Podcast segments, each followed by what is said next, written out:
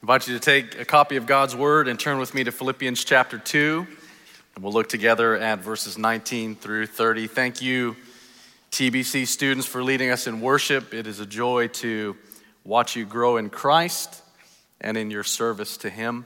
It's so thrilling to be a part of your lives and your journey in this season of your lives. Thank you, Dr. Dockery, for the invitation and the honor to preach in this series of messages through the book of Philippians, a book that I've loved all of my Christian life for its themes and its encouragement. And I want to say thank you also to my faculty colleagues that have already guided us so well through the text up to this point. And as I heard Dr. Trawick and Dr. Bradford and Dr. Taylor and Dr. Grace in their particular passages, I'm like, ooh, I need to write that down for my sermon that's coming up here in a few weeks. As they were hitting on certain themes that I thought, man, please don't steal my thunder, Dr. Taylor. Please leave me something. Dr. McKinney reminded me, he said, it's kind of like we had a fantasy sermon, group together, and I missed out and I got this text because I wasn't there.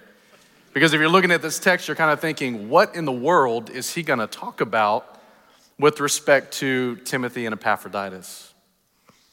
And this is part of the genius of expository preaching, is it gives you two different ways to approach the preaching of God's word. Number one, it helps us avoid hobby horse preaching, that we just take those texts that we love and that we're comfortable with and we just go after it all the time. And it also forces us into preaching difficult texts of Scripture and also mundane texts in Scripture. And for that reason, I want to preach today about a ministerial manual in the mundane. As we think about the verses that Dr. Dockery read a few minutes ago, it's interesting when you look at this that essentially what Paul is providing for us is a travel narrative. He's talking about plans to send Timothy, plans to send Epaphroditus to the church at Philippi. And we're kind of reeling from this because we just read in verses 5 through 11 this deeply theological and high Christology that Paul has given us to think about the humility and servanthood of Jesus Christ. And then we come to travel plans. Really, Paul, that's how you're gonna give us whiplash in this way. But we need to talk about this because there is grace in the mundane. I think about that when you look at Paul's letters across the corpus of his writings, it's not unusual for Paul to talk about what he's going to do and where he's going to be going. He does that to the church in Thessalonica, to the church at Corinth, and specifically to Timothy in the letter that he wrote to him in 1 Timothy. Gordon Fee, New Testament scholar, who wrote a commentary on Philippians, says it this way: it is easy to view this material as mundane, which in a sense it is, and to neglect it as of little import, which it of course is not. After all, this is the stuff of which letters are made. On the other hand, neither should we make too much of it, as some have done, and thus give it greater significance than Paul intends. What this section does for us is put all kinds of things into perspective as to the reasons for the letter. This is the stuff that letters are made of. When I was a college student at Blue Mountain College in North Mississippi, I didn't really go home to Arkansas where my grandparents were, who had raised me, for the summers. Instead, I felt God's call, and I chose to go on a summer-long missions opportunity through the Baptist Student Union. So every summer of my collegiate experience, I went somewhere. I went to California in the Bay Area. I went to outside of Washington, D.C. in Maryland and served a specific church there. I went to Israel and served for an entire summer in Israel. But when I was in Maryland, I would receive letters from my grandfather, some of which I rediscovered recently after my father passed away. We found a box of a lot of documents, and in that box were many letters to me that my grandfather had written while I was on missions. And I read through some of those letters, and it was fascinating to me how boring they were. How mundane. Granddad's talking about Babe and I, that's what he referred to his wife as, my grandmother. Babe and I went to McDonald's today. We hope to go to the grocery store tomorrow. He would say, obviously, a lot more things than that. I love you, son. I'm praying for you. I hope the gospel's going forth. Many different, deeply personal things. But as I reread those letters, I recognized I am hearing, again, in my mind and in my heart, the voice of my grandfather. This letter is deeply personal. It's not just a formal thing. It's not just impersonal, hey, this is a laundry list of things we're doing, but this is him having a conversation with me in this letter. And I suspect that's what Paul's doing for the church at Philippi. It may seem mundane that he's just going through a travel itinerary and narrative of sorts, but it's so much more than that. A passage like this ought to serve as a constant reminder to all of us, scholar, pastor, Bible student, that the New Testament was written in the context of real people in a very real world. Biblical texts are so often the scholar's playground or the believer's rule book without adequate appreciation for the truly human nature of the text. Paul lived as a believer in a world surrounded by friends that brought him joy, things that would occur among these friends that might ultimately bring him sorrow upon sorrow that he talks about even in our verses that fill him with immeasurable grief. This is so true.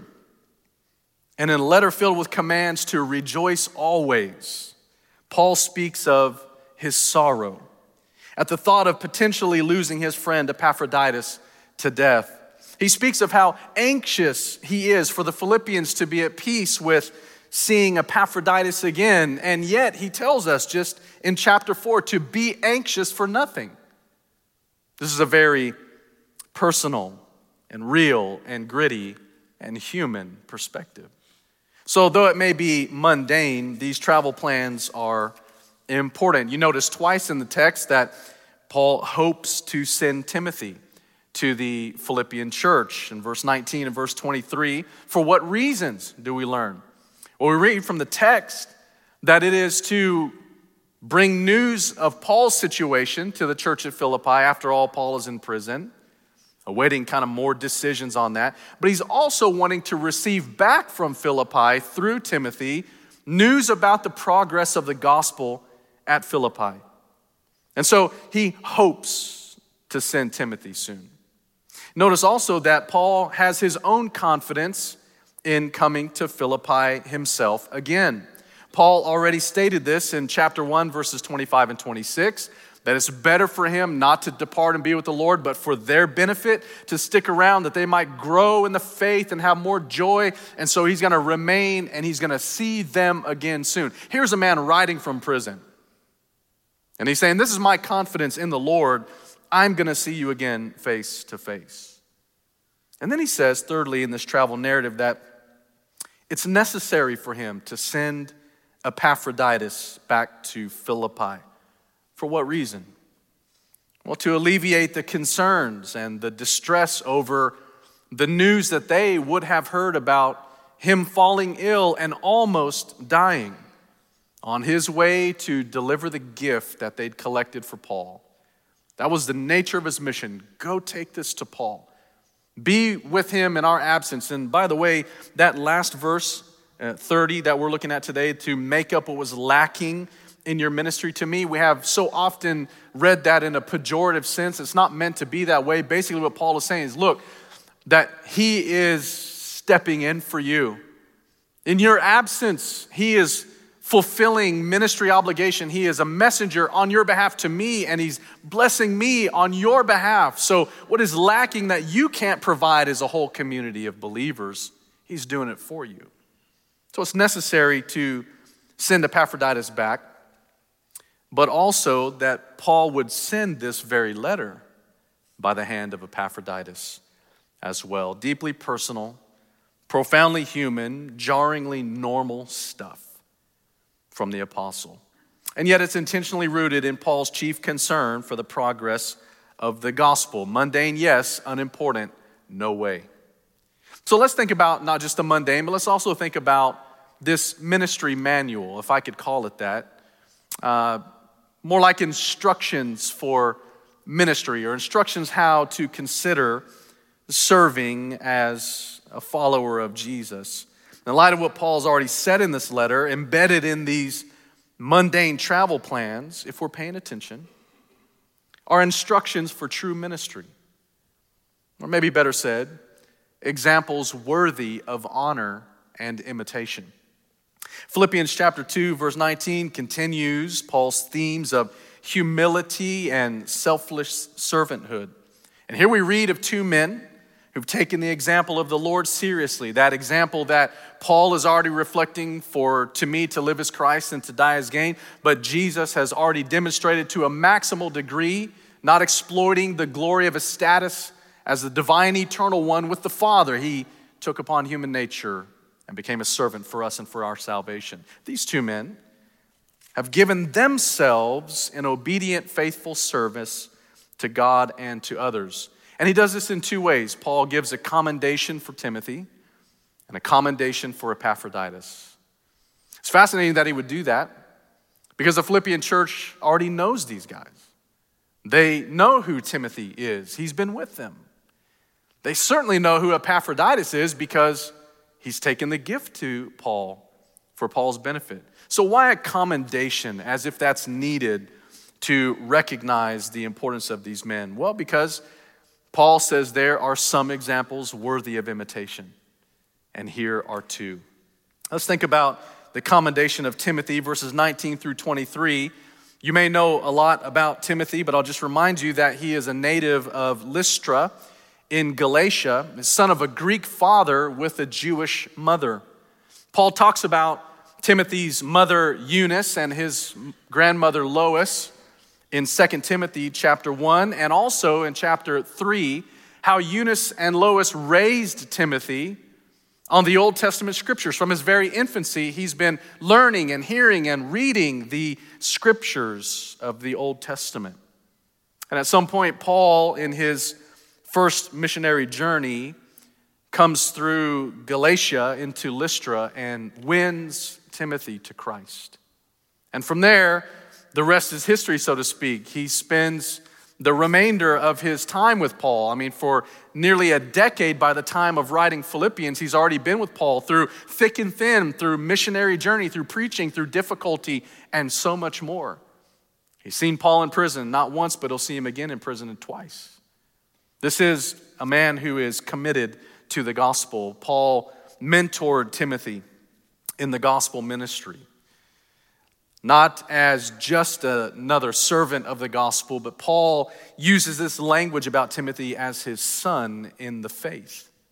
He's a son, not a son in the flesh. He didn't give birth to him, but he's a son in the faith. And when he looks at Timothy and when he looks at Titus, for example, these are children of mine in the faith. I've watched them be birthed into the kingdom, and I've seen them grow through infancy and adolescence into maturity in the faith. And Paul boasts in this.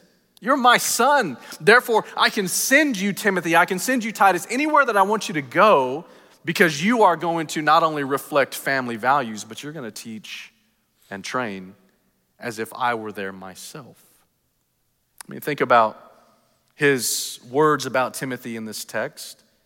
He says that Timothy is selfless, right? Isn't that what he says in verses 20 through 21? I mean, look at this. For I have no one else like-minded of the same soul, he says, who will genuinely care about your interests. All seek their own interests, not those of Christ Jesus. Conversely, Timothy is not like everybody else. He's not interested in seeking his own interests, his own agenda. He's interested in the agenda of Jesus. And in so doing, that selflessness is going to be for the benefit of others to the glory of God. We've been talking about this all through the book of Philippians up to this point. And Timothy is demonstrating not selfish ambition that produces rivalry and envy and all those other things. No. He is different. He's like-minded with Paul. Paul who, if it were up to him, would go to be with Jesus, but chooses for himself, if it's up to him, to stay with the Philippians for their benefit. That kind of selflessness reflected not just in Paul, but in like-minded Timothy. I was struck by 1 Corinthians chapter 4, verse 17, where Paul says to a different church about Timothy, he says these words, "Therefore," Paul says, "I urge you to imitate me. This is why I sent Timothy to you." Now look at this. I want you to imitate me. This is why I sent Timothy, my son in the faith. He is my dearly loved and faithful son in the Lord. He will remind you about my ways in Christ Jesus, just as I teach everywhere in the church.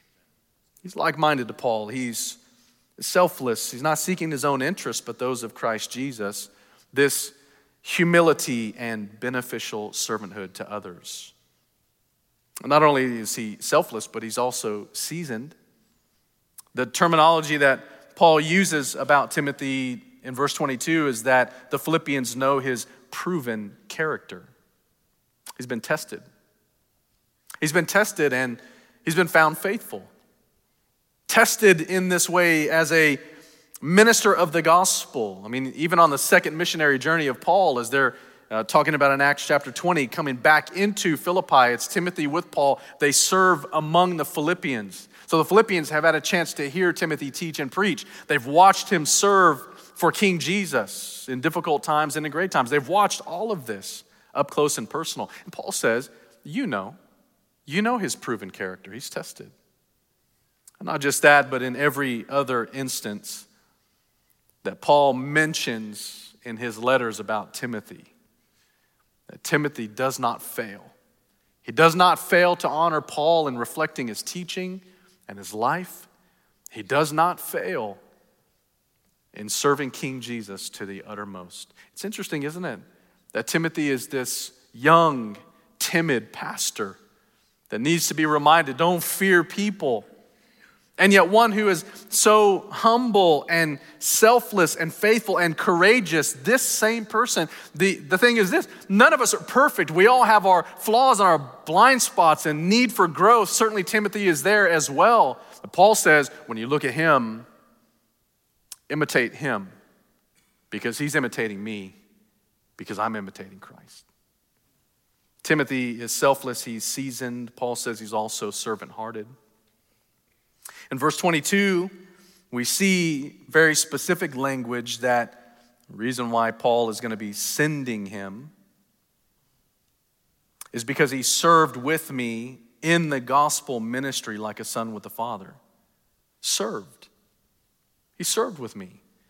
He didn't exalt himself above me. He didn't preach to harm me like some of the others are doing in Rome and elsewhere. He's not the...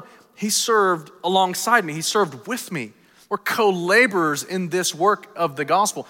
And it's not just that he's trying to please me, his father in the faith, but he served with me in the gospel ministry.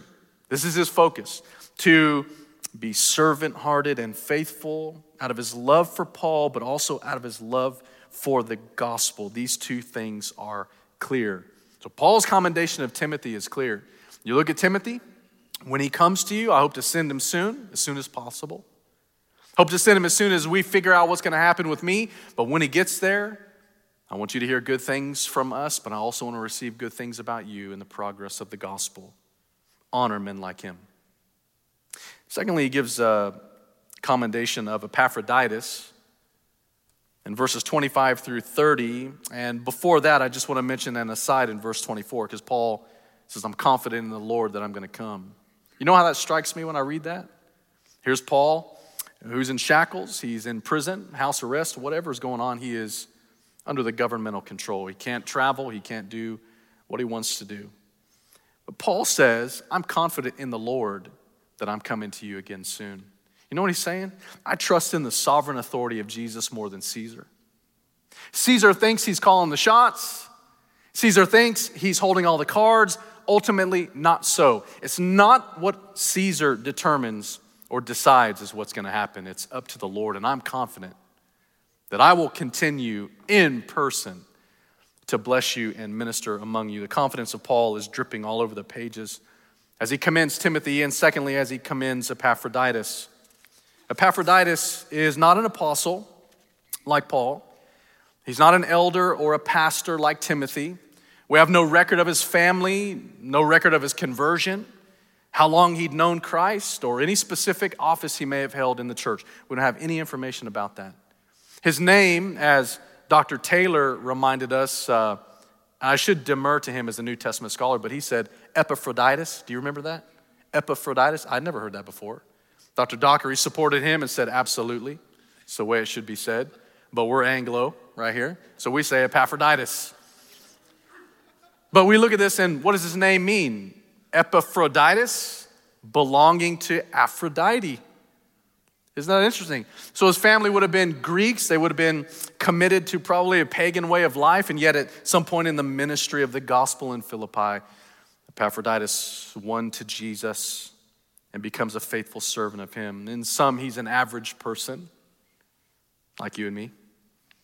He's an average church member, not a notable preacher, not a notable teacher, not an outstanding leader like Timothy. Yet he lived out his faith in an extraordinary way for the sake of the gospel.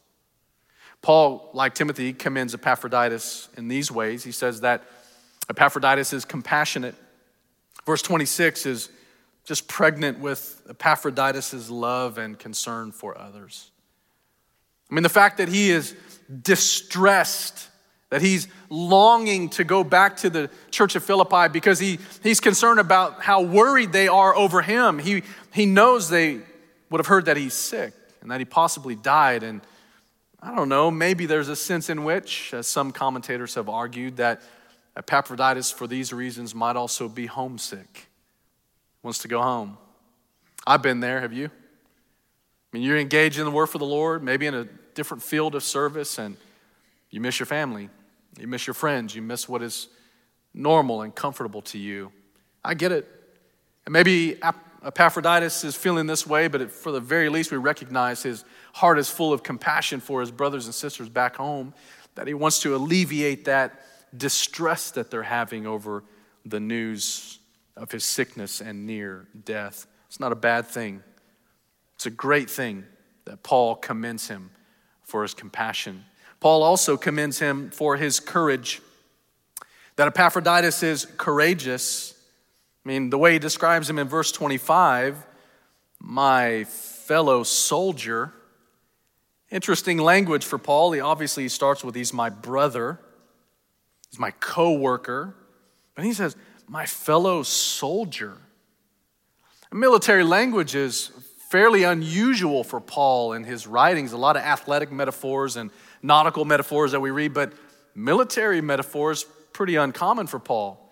But he just mentioned that the gospel is making inroads in the house of Caesar among the Praetorian Guard. So maybe he's recognizing, hey, I've got my own context with military people around me. And also Philippi was founded as a military colony in the Roman Empire. So interestingly that Paul would say, you look at this man, average servant of the church, normal Christian, soldier, worthy of honor and commendation.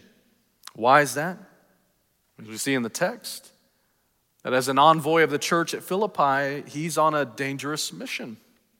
He's on a dangerous mission as a messenger for the church. Think about this. Church collects money to send to Paul. Well, that's no big deal, is it? Well, it kind of is, because this man has to carry it 800 miles on foot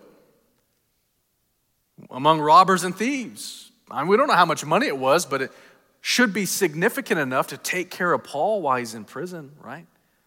So he probably had traveling companions to help him out. I think that's probably true. We see that elsewhere when the collection in the church of Corinth is being taken up, that men travel together on this, but it's dangerous. Paul says he's a soldier. He is risking his life. And even more than that, we recognize that when he's en route to Rome, he falls deathly ill. And what kind of courage does it take to say, you know what, I'm gonna put it all on the line and I'm gonna risk it for everything. I'm gonna keep going, even if it costs me my life. Now, my temptation would be, let's go back home. I gotta see mama. I wanna be around family and friends. We haven't made it that far just yet. It'd be cool. We can regroup and send the money later. No, not for Epaphroditus. He says, I'm all in. I'm going. And this kind of courage is so encouraging, isn't it? Risking his life for the gospel, for Paul, for the Philippians. Courageous indeed. He also, thirdly, commends Epaphroditus as one who is committed. He's committed. Personal sacrifice is clear in the text. I mean, he almost paid this cost with his very life. For Epaphroditus, it seems that no cost is too great for the work of Jesus, not even his very life. Some of us, maybe even sitting in this room, may pay that price for the kingdom of Christ. No cost is too great for the glory of Jesus. Among the nations of the world, for people to hear of the glorious news of salvation in Christ and in Christ alone, no cost is too great to do that. And that God would call you, God would entrust you and me to carry that message so that people might be gathered around his throne in glory. No cost is too great for that. And some of us may be in contexts where through sickness and through homesickness and maybe even death, they pay this committed price of sacrifice. Epaphroditus was prepared to do that. And so in these commendations, we have a ministerial manual, an instruction of ministry of sorts on how to live and conduct ourselves in the gospel as humble, selfless servants of Christ. Paul will later say it, if you look in chapter 3, verse 17, he says it plainly. Join in imitating me, brothers and sisters, and pay careful attention to those who live according to the example you have in us. Okay, Paul, you see how he does this. He starts singular, goes to plural. Imitate me, but that's why I'm sending Timothy to you, so that you can get from us what you need. Join in imitating me, Paul says. But pay attention to the example you have in us. When you receive Timothy, who's going to be coming to you soon, when you see Epaphroditus, who is necessary to sin, and we're all gathered together with the symphony and harmony of the gospel in our love for you, and in our teaching among you, and in our service to you in Christ, that you will see in us an example that is consistent. Pay attention to it. And not just that, but live it. Imitate it. Do this, what you see in us. Well, I have to land the plane at some point, and it's okay. I might even let you go early. I say that to my classes all the time. They never believe me. You never know. But can I leave you with, as we kind of land the plane on this sermon, 3 exhortations from these commendations of these great servants of Jesus, 3 exhortations that come directly from the text. Exhortation 1, simply this: prioritize the interest of Christ in your life. Prioritize the interest of Christ in your life. You know what's interesting? When you read this, this servanthood, this humility is in the interest of others. And I think we need to get it correct. That if we're truly going to have the interest of Christ, we have to have the interest of others in view. This can go wonky in a lot of ways. I'm just going to tell you. I've seen it. I've seen it in ministry. I've seen people who have preached and who have given themselves to the interests of others because of the fear of man. It's not really about the fear of Christ. It's not, but I'm going to kind of cave to the opinions of everybody around me. I'm doing it for Jesus, but it's really because I'm afraid of people. I've also seen it in a sense where the interest of others becomes a means of personal gain. So this person's opinion matters because I know they're going to give a bunch of money to the church. This person's opinion matters because I recognize that he's going to help me achieve something else. So it's not really about the benefit of someone else. It's kind of on the surface of things, but really it's for personal benefit. And then I've also seen it in such a way as maybe more nefarious than anything. That we can put the interest of others first in an effort that we can be a surrogate savior.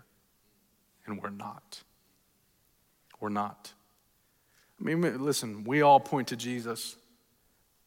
And we don't want to be a stand-in for Jesus. We don't have to be. He's King of all kings, Lord of all lords. He is strong with no weakness. He is merciful and kind. We've seen it in this text. We don't need to present ourselves as servants of Christ as surrogates for Christ. And so let's not get this sideways. This really is what it means. The interest of others is the interest of others for the sake of the gospel. And when we do that, we will have the interest of Christ first and foremost in our priority. So prioritize the interest of Christ. Can I share one more example? Meredith will remember this from our time in seminary in Kentucky. We were members of Hunsinger Lane Baptist Church, a great pastor who's now in Mississippi serving faithfully. But there was a church member named Brian Schaffner in Hunsinger Lane, and he wasn't really a quadriplegic. He was kind of a triplegic because he had use of one arm for which he could drive his wheelchair, and also he had a QWERTY board, you know, like a keyboard printed out on a thing, and he would literally spell out the words to communicate with others. And I observed in many cases at church where people perceived Brian to be a nuisance, an interruption.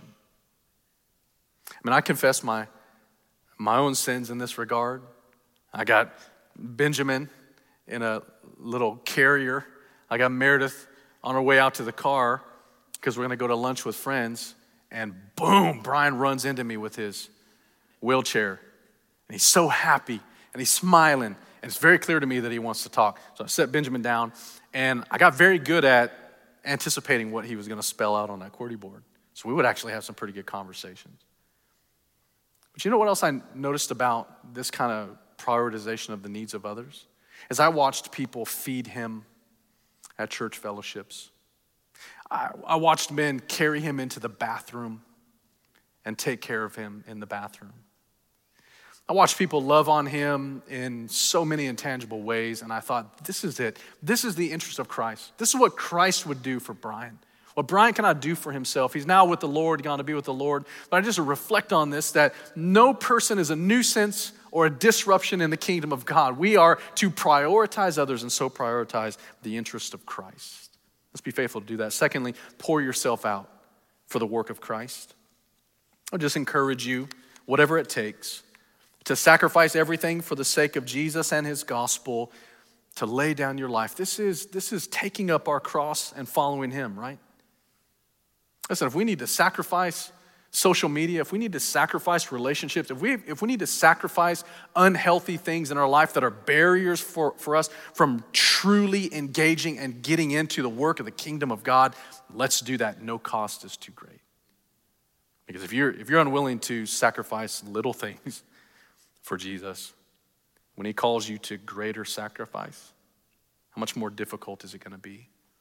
So pour out yourself for the work of the cross, for the work of Christ in the gospel. Lastly, as a third exhortation, not just prioritize the interests of Jesus, not just pour out yourself for the work of Jesus, but pursue the imitation of godly examples. Rejoice over them. Don't be jealous of other examples. You look at someone, man, they pray more than I do. They preach better than I do. They're so much more committed. They give more money. We can have a side-eye glance toward people in a sense of envy and rivalry because we're not as they are, even for the sake of Christ. But this is not what Paul is saying. He's saying, imitate them. Rejoice over what you see in their life and pattern yourself after those things that are in the interest of Christ. So rejoice over them and replicate their devotion. You can do this. It may cost you, it costs them. But we can imitate them inasmuch as they are imitating Christ. And thanks be to God for faithful pastors who serve with no thanks and no gratitude, no encouragement, no necessary benefit to their lives financially or in status or in it, but they are plugging along in the work of the kingdom in various fields of service all around the world. Thanks be to God. Let's honor men like this and pattern our devotion after their own. And thanks be to God for faithful church members who show up every time the doors are open, who give themselves exhaustively for the work of Jesus in service that never seen by the greater body of Christ, and yet we might become aware of it, so we give them greater honor, and we should. But our imitation should not be that we boast in ourselves and we raise all of our levels of servanthood to the awareness of everybody else. You know what? Don't do that.